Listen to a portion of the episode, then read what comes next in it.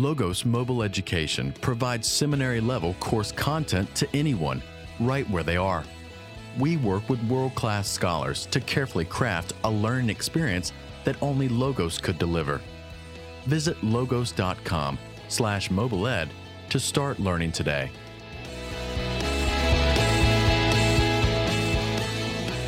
Welcome to Mobile Ed Conversations, where we chat with today's top Christian scholars and church leaders. I'm Daniel Snook, and I'm here with Dr. Andy Naselli. Dr. Naselli is Assistant Professor of New Testament and Biblical Theology at, Beth- at Bethlehem College and Seminary in Minneapolis, Minnesota. He has multiple publications, including the forthcoming NIV Zondervan Study Bible, where he served as the assistant editor. He's here at the Faithlife campus in Bellingham, Washington, where he's filming a mobile ed course on NT exegesis. Thank you, Dr. Naselli, for joining us today. Thanks for having me, Daniel. So, tell us about your journey into scholarship. You've completed two PhDs before you turned 30. Um, how did you start? When did you know you wanted to pursue biblical scholarship? Yeah, I began in college. Um, I went to school for an undergrad degree in Bible, wanting to be a pastor. And a couple years into that program, I started taking Greek right away, and I just loved Greek. And I thought I wanted to go to seminary after that to train to be a pastor still, and I wanted to teach Greek to fund my seminary. So I went to a school where I could teach Greek as a teaching assistant while I was in se- seminary, and I ended up as I was doing that, loving teaching so much that I thought, you know, maybe God has called me to be a professor instead of a pastor. And I've been waffling back and forth ever since. Uh, several times in my life, I've come to a fork in the road be a pastor, be a professor. And for several of those, I've chosen to go the professor route. And I almost went the pastor route a couple years ago, but I ended up going to Bethlehem College and Seminary. And uh, I was grateful because our school is small intentionally, about 15 seminary students a year in a four year program, so 60 cap. And they want the professors to pastor the students. So it's the best of both worlds, and they want the professors to serve as elders in the church. So um, I get to do both. So it's beautiful. Nice. Who's uh, been your greatest influencers along the way? Yeah, well, of course, my parents and my pastors um, have hugely influenced me. Uh, some people, some names some might recognize include uh, D.A. Carson, John Piper, Tom Schreiner, Mark Dever, those sorts of people have really influenced me. Nice. Uh, in your course, you noted that hermeneutics supplies the tools to discover a text's meaning, and exegesis uses those tools. Now, obviously, hermeneutics is foundational, yet the aha moment for those who study it is often Bible college and seminary. How can we raise the general understanding within the church of, of what hermeneutics is and you know how to just biblical interpretation? Yeah, I think uh, this is I, I, believe firmly in expository preaching or expositional preaching. Um, what it does is it basically goes passage by passage and explains and applies them as you go, like book by book, and it it trains people. One of the benefits of that is it trains people how to read the Bible for themselves. Because if you just pick topics and how tos and you don't actually show people how to read the Bible and apply it as you preach, then people in the pews are sitting there thinking, you know, I need this guy to tell me what it means and what to do.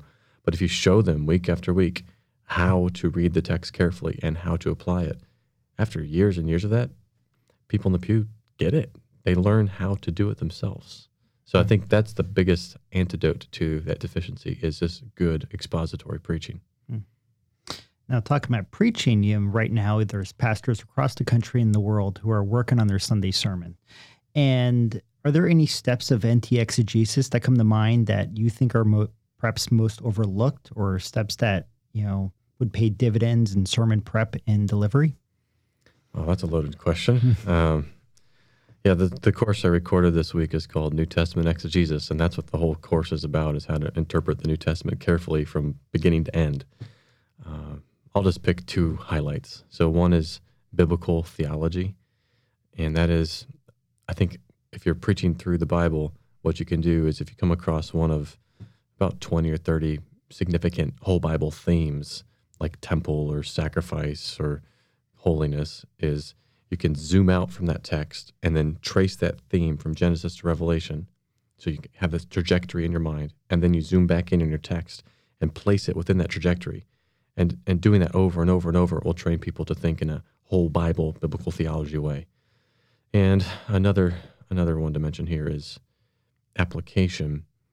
I learned a lot from Tim Keller and Mark Dever here. Basically, uh, if you don't strategically, intentionally picture in your mind certain types of people that uh, you're applying the Bible to, then you'll you'll be in a rut. You'll apply the Bible to just one or two or three types of people, and your applications will be very similar week after week after week. So, just some advice is to diversify your conversation partners, who you're spending time with, who you're picturing in your mind as you're preaching. And what Tim Keller and Mark Dever said is when you do that, your congregation starts to diversify as well because people think, oh, I'll bring my non Christian friend because he's addressing the same, same things that my friend's asking. Uh, speaking of biblical theology, um, why is this focus needed? What do we miss out on if we simply focus on broader systematic the- theology level summary, you know, top level themes? Yeah, so biblical theology is uh, showing it's, it's focusing on the history, how God revealed the Bible progressively, historically, and it's tracing themes all the way through. It's it's looking at it uh, holistically um, and letting the text set the agenda, and it shows how themes climax in Christ. So, if you're if you're just coming to the Bible saying, "What does the whole Bible teach about abortion? What does the whole Bible teach about where babies go in the night? What does the whole Bible teach about sin?" Those are good questions, and and we raise them because we're thinking about them because of experiences or conversations or the culture or whatever. And that's important. That's systematic theology. That's good. But just if, if you read literature, like if you know English literature or something like that, and you've learned how to be a literary critic, you don't come to the, the text with questions that, that you think are most relevant. You go to the text and get in the world of the text and ask questions like, what's the author doing here? And that's what biblical theology is about. And it's it's not focused on just one book of the Bible. It's focused on the whole Bible, how it all fits together. So it's it's basically just exegesis of the entire Bible, putting it all together. Are there any uh, biblical theology themes that you've come back to again and again in your Oh, yeah. research and writing? Yeah, my favorite by far is temple. I love temple. Um, I've been working through First Corinthians recently, and there's a passage that says, I think it's First Corinthians six. Do you not know that your body is a temple of the Holy Spirit within you, whom you have from God, and you are not your own? You're bought with a price. So glorify God in your body. And if you read that, you can make sense of it. Uh, I think it's verses 12 through 20. You can make sense of the passage. You shouldn't commit sexual immorality because your body, your individual body is a temple.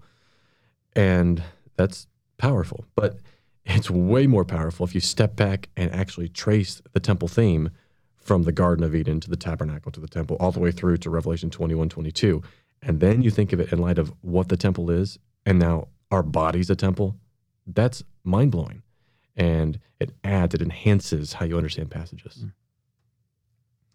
Now uh, you've had uh, you've got a number of publications. Uh, you've got a growing list. Are there any that you're most proud of that you've uh, written or been part of? Uh, you mean proud of without sitting?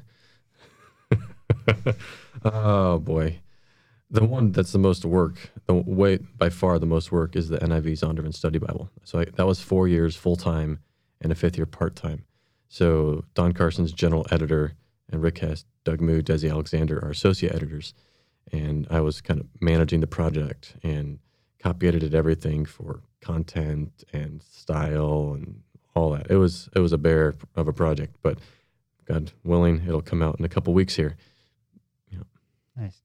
What's um what's unique about that study Bible? What was it? What, what was it like to work on, on to be a part of that that project for over the last what four or five years? Yeah. So a distinctive I mean, evangelical study Bibles are pretty similar. They all have sections that explain the basic background, literary context of the book. You know, who wrote it, when did you write it, who did you write it to, what's the purpose, what's the general outline, that sort of thing. Um, and then they have study notes that answer pretty basic questions that people will arise as you read the text. So that's that's across the board for good study Bibles. What's distinctive about this one is biblical theology. so there's I think 28 essays at the back on, on and 25 or six of those are on specific themes. Like I, I wrote one on holiness, and then all throughout the notes, uh, the authors are looking to make biblical theological connections. So that's a distinctive. Mm, mm. Oh, you asked one other question. How, what was it like to do that? Um, so I I just finished a PhD at Trinity, and I, I was thinking about either teaching full time or taking this job uh, on the NIV Study Bible, and I decided to to do this because I got to work with fifty or sixty scholars over five years, and I was the main contact person, so I got to know them, and working closely with the editorial team. It was a great experience. Um, I feel like I, have been working as Don Carson's assistant. Uh, it was about a nine year span, including those five years, and it feels like I got to clerk for a Supreme Court justice if I were if I were going to be a lawyer. Like that's um, the kind of inside scoop I got. I feel like I, have learned how publishing works, how scholarship works, and I'm I'm grateful for that. Hmm. Would you ever be involved with Bible translation? Is that something that that you that you'd find interesting uh, to, to work on a new tr- Bible translation? Yeah, um, I I would love to get um, an, another degree in linguistics, but after the second PhD, my wife said not to do that. so, um, yeah, I, I love linguistics and I love Bible translation. I could see maybe in 10 or 15 years, maybe joining a Bible translation committee. Uh, but those guys are top notch. I'm not, I'm not quite there yet. Mm. I think I need another 10 or 15 years of just daily exegeting the text, reading it in Greek and Hebrew mm. before uh, I could be on a Bible translation committee. Have you thought at all where English Bible translation might go 10, 15 years in the future? Do you see trends of what, of, of how it's developing, changing, how, you know, where, where do you see it heading? Right now, it seems really healthy. So you have good translations that are updating regularly, like the ESV, the NIV, the Holman Christian Standard Bible, New Living Translation, Net Bible. They're, they meet regularly to update the text in light of the changing English language. I think that's that's necessary. Otherwise, uh, our translation will sound dated, and we don't ever want our translation to sound dated. We want to sound like normal English. So I think as our knowledge of the English language uh, improves uh, year by year by year, just how it's how people are talking and, and writing, that's significant. But also, we're continually growing in our understanding of Greek and Hebrew and uh, historical cultural issues and and and being becoming more accurate in our understanding of the text. So mm. um, I think translations will just get better and better. Nice. Um, the uh, the school you teach at Bethlehem College and Seminary, the the website highlights that it's unique, that it's not your typical college and seminary. What, what's unique about Bethlehem College and yeah. Seminary? The main thing is that it's church based. So mm. most schools are independent, so they have their own campus and their their own entity. But our school is small based out of Bethlehem Baptist Church. That's a church that John Piper pastored for over 30 years. So our, classes actually meet right now in the church's building downtown. And what's unique is that the professors, all the full time professors, um, are part of Bethlehem, and, uh, and the, all the full time seminary professors are are part of Bethlehem for sure. And that's it's a beautiful doctrinal uh, agreement that helps shape the students in a, I think, a good way. Uh, we, we hold to the elder affirmation of faith in our church, which is pretty detailed. So we agree on the first level issues, like any Christian would, like Jesus lived and died and rose again for sinners, and it's grace alone, faith alone, Christ alone, Trinity, uh, all those basic orthodox doctrines we all affirm and celebrate, and that's main. That's the main thing. But we also all agree on several second level issues, things that Christians can disagree on, but we agree on all of us. And and those are issues like big God theology and God is most glorified in us, we're most satisfied in him. And uh, there's a role that God gives for men and women in the home and the church that we celebrate. Um, and we're Baptists, we're a Baptist church, so uh, we have a Baptist ecclesiology. I could go on, but those are some things that come up to mm-hmm. mind. What do you teach at Bethlehem College and Seminary? Anything that is New Testament or theology. And I just started teaching ethics. Nice. Any particular favorite courses? I love them all. I, I love studying New Testament, and theology. Hmm. I taught ethics for the first time last year, and I love that too. Yeah. And for the students that come through your class, uh, what's what's your objective for them at the time of graduation? Well, the main objective is that they encounter God in the classroom and through their studies. One of the questions we always ask is: Is it? It's a Warfield actually. Uh, is it more valuable to spend ten minutes in prayer or ten hours over your books? It makes them stop and think. Oh, I don't know. Is that a trick question? It is a trick question because the answer is: How about ten hours on your knees? Uh, don't divorce those. So I want to to be a lead worshiper in the classroom and as I mentor students so that there's no big divide between academics and devotional life, but it's all together. In your course, you talked about memorizing scripture. Yeah. For for many Christians um, who've grown up in the church, the last time they memorized a verse may very well have been Sunday school.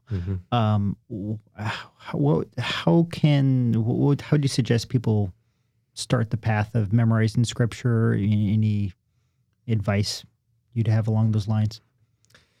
Yeah, I'm not a I'm not an expert on this. I mean, I, I grew up memorizing a good bit.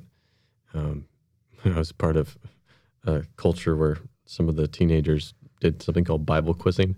You heard of that? So they uh, like pick a book, like do Bible quizzing over Galatians. So you memorize Galatians, and then you all sit in these chairs that have electronic pads, and they ask a question like, you know, what does verse six sixteen say? And the first person to s- jump off the chair gets to answer it. So it's pretty it's pretty competitive. So for that competition, I ended up memorizing Romans and Hebrews and Philippians and Galatians, I think. Uh, so it, I started memorizing young, but then I didn't pick that up really again until the last couple of years. So last 16 months, I've been memorizing First Corinthians every day for 45 to 75 minutes, and there's no secret. Um, it's just putting in the time, and your your brain is like a muscle. You Mm. just use it's just like you you don't go out and run a marathon. You train, you do it gradually, and you do it regularly, and you build up the stamina. So it's just a matter of I think motivation and realizing that memory work for memorizing the Bible is really important. It helps you helps you meditate on the Word like nothing else. It benefits you in so many ways and helps you serve others so well. Um, and if once you you get it locked in that yes, this is important, this is valuable, I need to do this, then it's just a matter of doing it. Just like exercise, you need to exercise, so it's a matter of scheduling it and doing it. So I have my own system I talk about in the course, but basically I just repeat it over and over, uh, ten times in a row, or ten times accurately in a day, in the morning usually, and just keep adding to it and adding to it. And at this point, right now, I can I can recite First Corinthians straight through, which is about an hour. In fact, this Sunday I'm planning to do that uh, to a church in the area. Uh, one final question. I understand you're a big fan of C.S. Lewis and the Chronicles of Narnia, Yeah. J.R. Tolkien's Lord of the Rings, Mhm. J.K. Rowling's Harry Potter trilogy. Mhm. What have you loved most about these works? Well, that's an easy question. Um, the best stories, the best fictional stories are so good because they mirror, they they remind you of the one big story from creation, fall, redemption, consummation. They mirror that story of redemption. All three of those, the, the big arc of those stories. Now, there's there's more to it than that. They're also beautiful. They're entertaining. They're witty. They're perceptive. They're penetrating. They're delightful. Thank you for being here, Dr. Naselli. You can learn more about Dr. Naselli's mobile ed course on NT exegesis at logos.com slash mobile ed.